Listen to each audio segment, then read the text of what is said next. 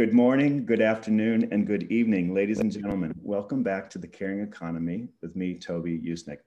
Today, I'm honored to have as our guest Nikita Singhal, who is the co-head of Sustainable Investment and ESG, or Environment, Social, and Governance, at Lazard Asset Management. For those of you who don't know, Lazard is a financial, huge financial firm traded on the New York Stock Exchange under the call letters LAZ. Nikita, Nikita, welcome to the Caring Economy. Thank you for joining us. Thank you, Toby. My pleasure. So one of the first things we like to ask our guests on the Caring Economy is about one's life journey. How did you get where you got today? And uh, even more specifically, Nikita, we're kind of interested in learning about the pivots you took. Why did you go left when everyone else went right? What did you do when you had to either sign off or pick yourself up by the bootstraps and move on again? So um, maybe to start with uh, where you were born and went to school and your first job out of school kind of stuff. Uh, sure. Um, it's a great, great starting question. I um, grew up um, across uh, Thailand and India, half and half. And uh, when you're a good uh, student in Southeast Asia, um, at least, and, and definitely in India, it's expected that you go on to study medicine or engineering, uh, neither of which I had much uh, of an interest in. So I was very fortunate at the time to um, learn about this concept of a liberal arts education, and that's what brought me to the United States. Uh, now, I did grow up, uh, you know, in, in an India that was not nearly as capitalist as it is today. And so we grew up with parents who very much expected that you would have a, uh, you know, respected profession that you would choose to follow and, and pursue. So when I told them that I took this class in business, in uh, you know during my undergraduate degree, they were quite troubled by it. They thought, you know, business is for people who are greedy, and uh, why would you want to try and build a career there, do something more, um, you know, um, noble or respectful. Um, I think it was the, the more classes I took in business at Franklin and Marshall, which is a you know highly undervalued uh, liberal arts institution in the in the United States, um, I recognized the pivotal role that business plays in society, and the ability for it to act as an as a unit of change, as a driver of change. It, it goes both ways, positive and negative, but uh, by working in the business world, you by virtue have an, have the opportunity to have a much larger impact than you would uh, for example, working at a small nonprofit. And that kind of realization has, has driven uh, many career choices along the way. Mm-hmm. Um, having said that, I think quickly taking a few classes in business, I realized that accounting and finance are the backbones of business. And so studying that was very crucial. Uh, I realized quickly that understanding accounting and finance was critical to being successful in the business world. Um, and so uh, my first internship and work experience was at Goldman Sachs as an investment banking analyst. Um, and I had an amazing time understanding, uh, you know, really kind of getting thrown into the deep end to understand what makes businesses tick.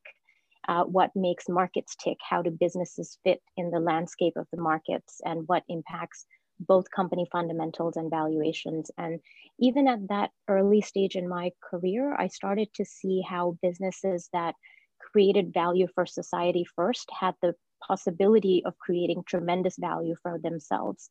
Mm-hmm. So I had worked on uh, Intrepid Potash, which is an IPO of a, a potash fertilizer company mm-hmm. uh, based out of Denver, and uh, speaking with the founders, you know, being part of that roadshow and that IPO as a, as a young analyst. Um, you know, I got to learn about uh, the valuable role that a fertilizer plays in the food supply chain and in increasing and the increasing demand for food supply for a population that only continues to rise.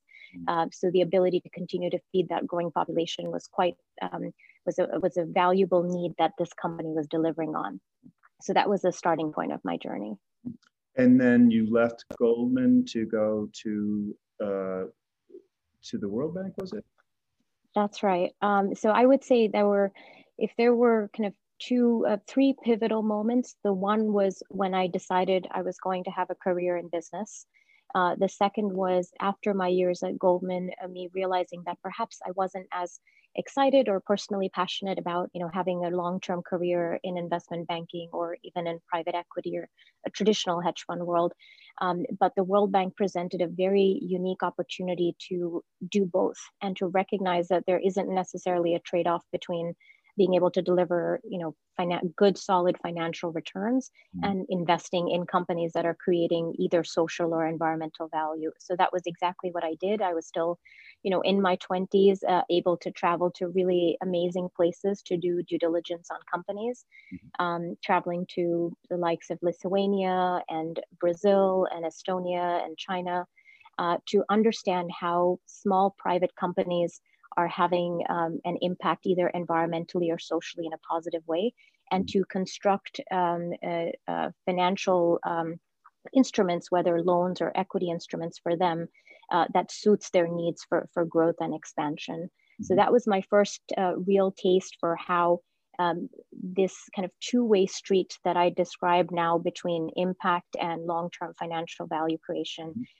and uh, and a core belief that has set in since then and now for the last 13 years I've followed, which is that not only is um, there's this famous line about no money, no mission, and you know a, a lot of people on the nonprofit side talk about it, which is if impact is not genuinely embedded in uh, the business rationale and the financial rationale to do something, it's unlikely to be sustained.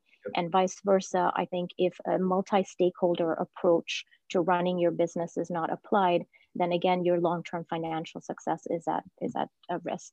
Uh, so that kind of set me on that path. Well, I like to, I've written in the, um, in the caring economy about just the DNA of it, right? Like I encourage business leaders to look at their brands and ask themselves, what is our DNA? And that that CSR or that ESG strategy, that caring is uh, an expression of that DNA. Because if it doesn't really come from within, isn't really an expression of the brand, then it's not likely to succeed long time or long term, and it's not likely to bring your stakeholders along on the journey. Would you agree with that? Mm, absolutely, absolutely. So, so uh, real quickly then, uh, uh, again, ladies and gentlemen, today we're honored to have uh, Nikita Singhal from, she's the co-head of sustainable investment and ESG at Lazard Asset Management. Uh, so, so World Bank, from World Bank, then you went on to uh, Foundation, was it? Or uh, That's right. Yep. Um, so in between, I, I decided that I wanted to round out my education and I had mostly been a student of finance and a professional in finance. So um, I was very fortunate to get into Harvard Business School, and that was a, kind of most amazing two years to be steeped in subjects like marketing and strategy and operations, and also uh, to meet people from around the world who have such uh, diverse passions and perspectives around business. Um, so after those two years, I recognized, I, I felt um, the impact investing space was just about starting to get you know um, uh, have a buzz around it. it. it. was still very niche. Um, and so most of, you know, talking about kind of um, turning points in your career, most of my classmates were quite surprised at my decision to go work at a small family foundation in New York. Um, they said I could have many more lucrative and also adventurous opportunities outside of that, but um, it felt right to me because it was a foundation that called it's called the Heron Foundation, based in New York. Uh, it it's a foundation that significantly punches above its weight because it was one of the first foundations in the country and probably in the world um, to observe that their investments might be creating the very problems that their grant making is trying to solve. Mm-hmm. And most foundations, as you're probably and, and you know, listeners are probably aware, uh, if you have 100% of your endowment, 95% of that endowment sits in traditional investments in stocks, yes. bonds, and um, you know, uh, and some private equity, maybe some alternatives but it's only 5% that's going towards the grants. And if your mission is X, whatever it may be, if yes. you can find a way to align your investments with your mission without necessarily trading off financial returns, mm-hmm. um, that is certainly possible. And that was the Herculean task that the Heron Foundation put on a very small team uh, mm-hmm. uh, of investment staff. Uh, so I was, uh, you know, very blessed to get that opportunity to be part of that see that foundation's transition. Mm-hmm. And when I was there, I recognized that of all the different asset classes, it was the, the public equity space that had the opportunity to really mainstream this idea of impact investing, um, whether you call it sustainable investing or ESG, but mainstream the idea of environmental social issues being intrinsic to long-term financial value mm-hmm. and the also the recognition that uh, finance and corporate America or corporates around the world can drive impact, positive impact. Um, so because of that, I, I got a unique opportunity to move to ClearBridge Investments, where I was both a renewables energy analyst and also working on ESG integration across the firm. So you really were on the vanguard at Heron because I think it's probably been now maybe four or five years where uh, Darren Walker, who's a friend of ours over at the Ford Foundation, followed your lead, right? Like they've they've also realized, and he's taken the lead for Ford to migrate more and more of their investment portfolio to mission consent, uh, mission driven or um, what should I say, uh, mission consistent investments. So uh, kudos to you for helping lead that charge at Heron.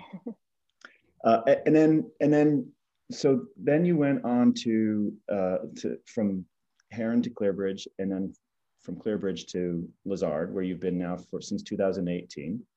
And as the uh, co-head of sustainable investment and ESG, what does that look like? You, I know you work with analysts and portfolio managers, but for our listeners who don't know what your world really entails, are you basically cheerleading or are you uh, being sort of a carrot and stick person with your colleagues? Are you educating them? How, what does your day feel like to you as an inspired professional?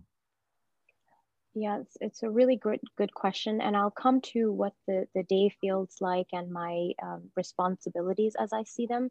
But I think a, a, prelude to that, which is a very important, I think, note, is that there, um, I firmly believe that to do ESG right, um, uh, we need to be steeped on the investment side of things and having an understanding of uh, what makes companies tick, what makes the markets tick, um, how does an, environmental or social issue eventually get priced in, whether it's impacting the revenues of a company or mm-hmm. its cost structure or the volatility of its you know overall cash flows there are many people in this industry, uh, which is, is it's a burgeoning industry, but it is still relatively nascent to the history of financial markets, mm-hmm. um, who don't have uh, the context of investing and, and are might be extremely passionate about sustainability, but I think you really need to be equally steeped in accounting and, and finance to be able to do this well. So I always say this, I, I see myself as an investment professional first and as a sustainability professional second,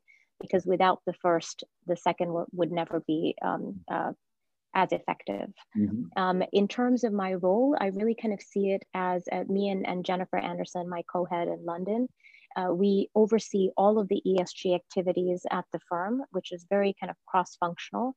Uh, most importantly, our research and portfolio management functions. So ensuring that our analysts have the training, uh, the access to the best data and analytics, um, it, opportunities co to collaborate and develop frameworks to think about overarching issues that can have company specific impact um, and, and engaging with companies on how you know companies should be progressing on material ESG issues.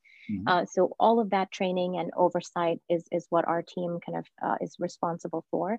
Mm-hmm. But we extend that to all functions because at Lazard, and this was one of the reasons I was very excited to come work at Lazard because of that genuine match in philosophy that ESG should not be relegated to the, the person with ESG in their title.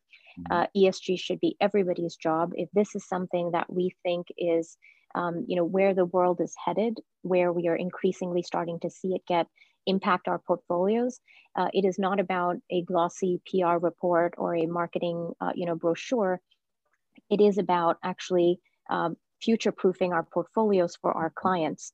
Mm-hmm. Um, and just as we would in any kind of other investment related uh, context, uh, issues like climate change and increasing inequalities are investment issues. And finding ways to um, accurately you know um, capture the risks and opportunities that emerge from these issues is actually part of our fiduciary responsibility. So um, making sure that beyond the uh, research and portfolio management functions we're working with our technology team with our reporting team with our risk team so that we have these capabilities available for our investment professionals and for our clients uh, is another kind of important sphere of, of my work. I, I, I, find that to be truly impressive, and I couldn't agree more in spirit. I've written in the Caring Economy, Nikita, that uh, in a in my sort of uh, utopian mind, CSR itself should just go away because it shouldn't be one individual person or department's responsibility. it's uh, it's just good business sense to be responsible. Um, ladies and gentlemen, again, today we have with us uh, Nikita Singhal, who is the head of a co-head of sustainable investment and ESG at Lazard, which is a huge asset management firm, $248 billion under uh, assets under management. Um, stick with us one moment. We'll be right back after this. Uh, welcome back again, ladies and gentlemen. Today we have uh, Nikita Singhal, who is the co-head of sustainable investment and ESG at Lazard Asset Management. Uh, you'd said a moment ago, Nikita, that you were uh, co-leading this uh, effort with your colleague from London, another woman, which I think is amazing. I love seeing women in great leadership roles because representation really does matter. Um, what's it like to be a co-head? Is it good? Is it competitive? Is it healthy? um, so I think uh, all of the above. It is uh, great uh, because I'm fortunate, um, and some of this is serendipity, right, to be paired with somebody who I had never met before we were hired. Uh, but we um, share such values and at the same time have very complementary skill sets. And I think that actually uh, looking at some research on, on the venture capital side for co-founders is uh, one of the required, you know, everyone recommends that's a recipe for um, you know, maximum effectiveness as a team. Mm-hmm. Uh, so my co-head and I, Jenny, will often have uh, disagreements. Uh, we, uh, but we have such a shared vision for where we want to take this space, the impact we want to have in the industry and the world, and then also the impact at Lazard. That any disagreement uh, is, we always view that as a good thing because it's going to get us to a better place, get us to a better solution. Um, we we try to avoid having any kind of egos about this because it is about uh, we are we firmly believe that the work that we're doing is increasing the size of the pie rather than us ever having to fight about our slice of the pie. Mm-hmm. Um, and it is just uh, such a huge opportunity for the investment professionals, for asset managers, um, that this is about, uh, you know, every day we kind of wake up with the enthusiasm of and uh, the gratefulness for the opportunity that we've had. She and I have worked in this space for over 15 years each, and I don't think either of us anticipated that this uh, um, industry would be so front and center, or this space would be so front and center in the financial services industry the way it is today. Mm. So um, it, it's a wonderful, um, it's a wonderful partnership. Uh, we I personally am a big believer in having uh, life principles. And uh, for me, um, you know, uh, Ray Dalio's book, uh, Principles, has been a huge influence, as, as well as a lot of Stoic philosophy. So, uh, you know, the importance of radical candor, the importance of um, uh, humility, simplicity, and having essential intent are, are principles that we try to espouse as, as a partnership. Mm-hmm. Um, and um, and then also just having fun. You know, we just don't take ourselves too seriously. We take our work seriously. So oh, I, I can call her. You know, I, I've literally called her at very odd times for her in London, and and she to me in New York to complain about a personal issue we're having with one of our kids, or, or, or to complain about our spouses. And uh, we have a fitness challenge that we do um, to you know keep each other sane in these in this crazy pandemic time. So. Um, so yeah, it's it's, it's uh, I think uh, I can I can see how co-heads uh, relationships can be tricky, but I think if you have um, a shared vision and and a commitment to um, making things work, then it can have good outcomes. Yeah. Terrific. Um, I want to ask you um, about that exercise and your sort of um, your peace of mind. So is that one of your uh, secrets to work-life balance is the the exercise or how do you how do you keep it real? That's a great question. I think uh, certainly what I have realized over the years for me is that um, working out, whether for me it's often running and sometimes yoga, is uh, no longer about you know just being fit, but it's about metabolizing stress um, and also being able to come back to that place of, of tranquility. So it's certainly a tool that, that I use a lot. Um, the other one is meditation. And uh, when I was at Harvard Business School, um, I uh, took advantage of the time of being a student and, you know, not working, not, um, I wasn't married at the time, no real responsibilities per se. So I used to meditate uh, a lot and, you know, for several hours a day, and it had a significant impact on my life mm-hmm. um, and my my outlook, but also my general kind of uh, ability to deal with obstacles and to deal with everyday uh, um, nonsense that we that we encounter. Um, so I have a place to get back to, and I'm very grateful for that practice. Um, I did eventually, you know, um, uh, become a meditation teacher. So I do uh, classes at Lazard as well. Um, uh, in the summer, we were doing it once every month. Uh, but when I was in business school, sorry, this is why I brought up the, the business school point, I did a, a research study along with a classmate of mine on the impact of meditation on business leadership. And we interviewed business leaders from around the world, including the ex CEO of Medtronic. Uh, we did research on um, sports coaches and CEOs of companies like Salesforce who have uh, been long term meditators. Uh, Ray Dalio, as well, of course, as a well known figure. Um, and just I started to recognize the academic research that supports, uh, you know, uh, meditation as, as a practice. So, uh, yeah, I, I would recommend that for anyone who has a, you know, busy life. I would as well. I actually meditate each morning, but not as as well as you do, I suspect. But it's a practice, and I try to, um, as you suggested, get centered and keep certain things at my core. You call it principles. Um, I like that concept. Uh, for our listeners who are understandably in awe of you and what you've accomplished so far in life, how do they? Two things. One, how do they find you at Lazard for investment opportunities, particularly institutional investors? And then what way would you jumpstart a practice of, of meditation? Do you have a, is there a meditations for dummy book or something you would recommend? Not to diminish it, but so how do we get yeah. to Lazard for business and to uh, meditation solution for life? Um, for for anything business related, I would say our, our website is probably the best resource. There is a ton of information specifically about our ESG and sustainable investment uh, initiatives at the firm. Um, for me personally, certainly you can reach out to me via LinkedIn or Twitter uh, with my name and last name.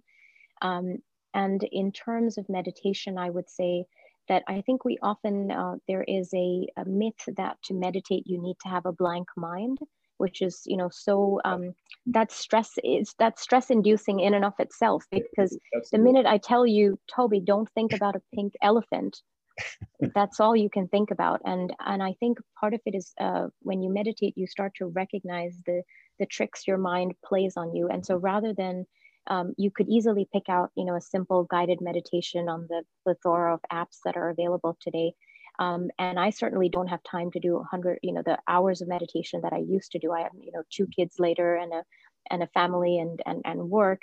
Uh, but even if you can take five minutes out to breathe and just focus on your breathing um, and to perhaps not try to empty your mind, but rather think about trains of thought Mm-hmm. and recognize and just um, sit back amused at the sheer variety and uh, you know um, uh, idiocy of the thoughts that an individual that you can have in the span of a, a, few minutes i think is quite entertaining. And then it's not about forcing your mind to do something. It's actually an, an entertainment exercise. Here here. Uh, ladies and gentlemen stay with us. We have uh, nikita singhal with us today from lazard asset management Ladies and gentlemen, again, today we have Nikita Singhal, who's the co-head of sustainable investment and ESG, or environment, social, and governance at Lazard Asset Management, the $248 billion assets under management firm based here in New York. Um, tell us a little bit about the role of mentors in your life and not only who's mentored you, Nikita, but who are you mentoring? Um, I think mentorship, um, I have not had um, very formal mentors, but I have always made an effort to try to reach out to people that I admire and that have, uh, you know, accomplished maybe not necessarily publicly things, but I think that have uh, demonstrated great character and, and great um, and have a sense of fulfillment in their lives. So for different reasons, pick different mentors. I think one of the keys is um, uh, having consistency and developing a relationship with someone where it's not just a one-way street. So even if you're seeking out a mentor, if you can show them that you can be of value to them uh, by sharing you know interesting news by uh, connecting them with other people that could be helpful i think that's a really great way to have that build a relationship rather than a you know one way you contacting them every few months for just advice on yes. x or y Um, and in terms of consistency, there, uh, you know, it doesn't have to be something very heavy. One thing that I have done over the last 10 years now is uh, try to put some time and thought into my holiday email that I send out every year. Mm-hmm. And, and I will write, you know, just from my personal experience, something about the year, observations about the year, or some books that I've read.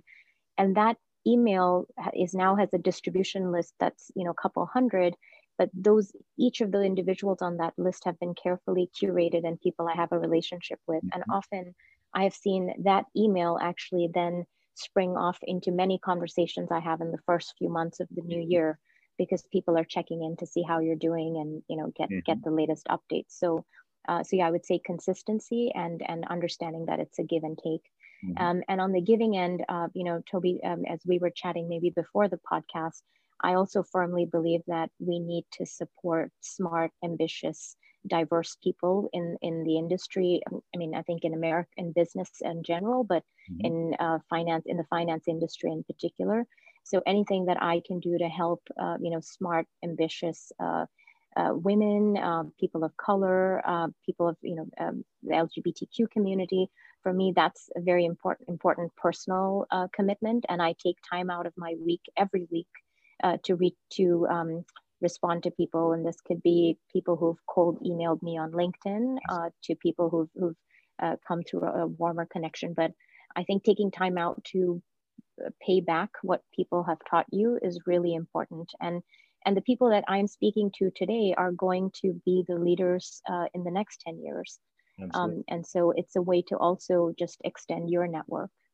It's a, a, a great way to end actually today's interview. I, I, couldn't agree more, Nikita. I try and use this podcast as a way of of doing the same, sharing my platform with others and trying to present as diverse an audience as possible because that's the exciting about one of the many exciting parts of the life, the world we're living in right now. It's changing and we can either be a part of that and help shape it, or we can put our heads in the sand and think that, you know, we want it the way it used to be. And it's just not going to be. And I think COVID has really amplified that. So I want to thank you for sharing your life experience and insight today.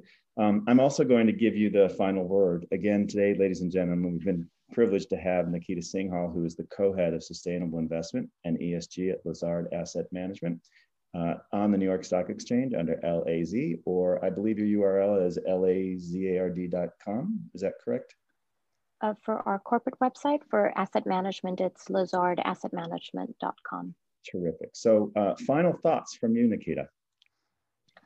No, I think for all those listening out there, we um, I would just urge you to recognize the power that you have as an individual to make a difference, whether it's in your uh, you know lives as you think about saving water or electricity, or if in the institutions that you work at, or the impressions that you leave your children with. I think we ha- all have the power to make a positive difference, and um, I'm doing the best I can in the capacity that I have. And so I just urge us all to work together because we have some very serious issues that the world is facing right now, um, most notably climate change. And um, if we cannot solve this unless we're, we're united against it. Thank you so much for joining us today on the Caring Economy. Ladies and gentlemen, we'll see you next week.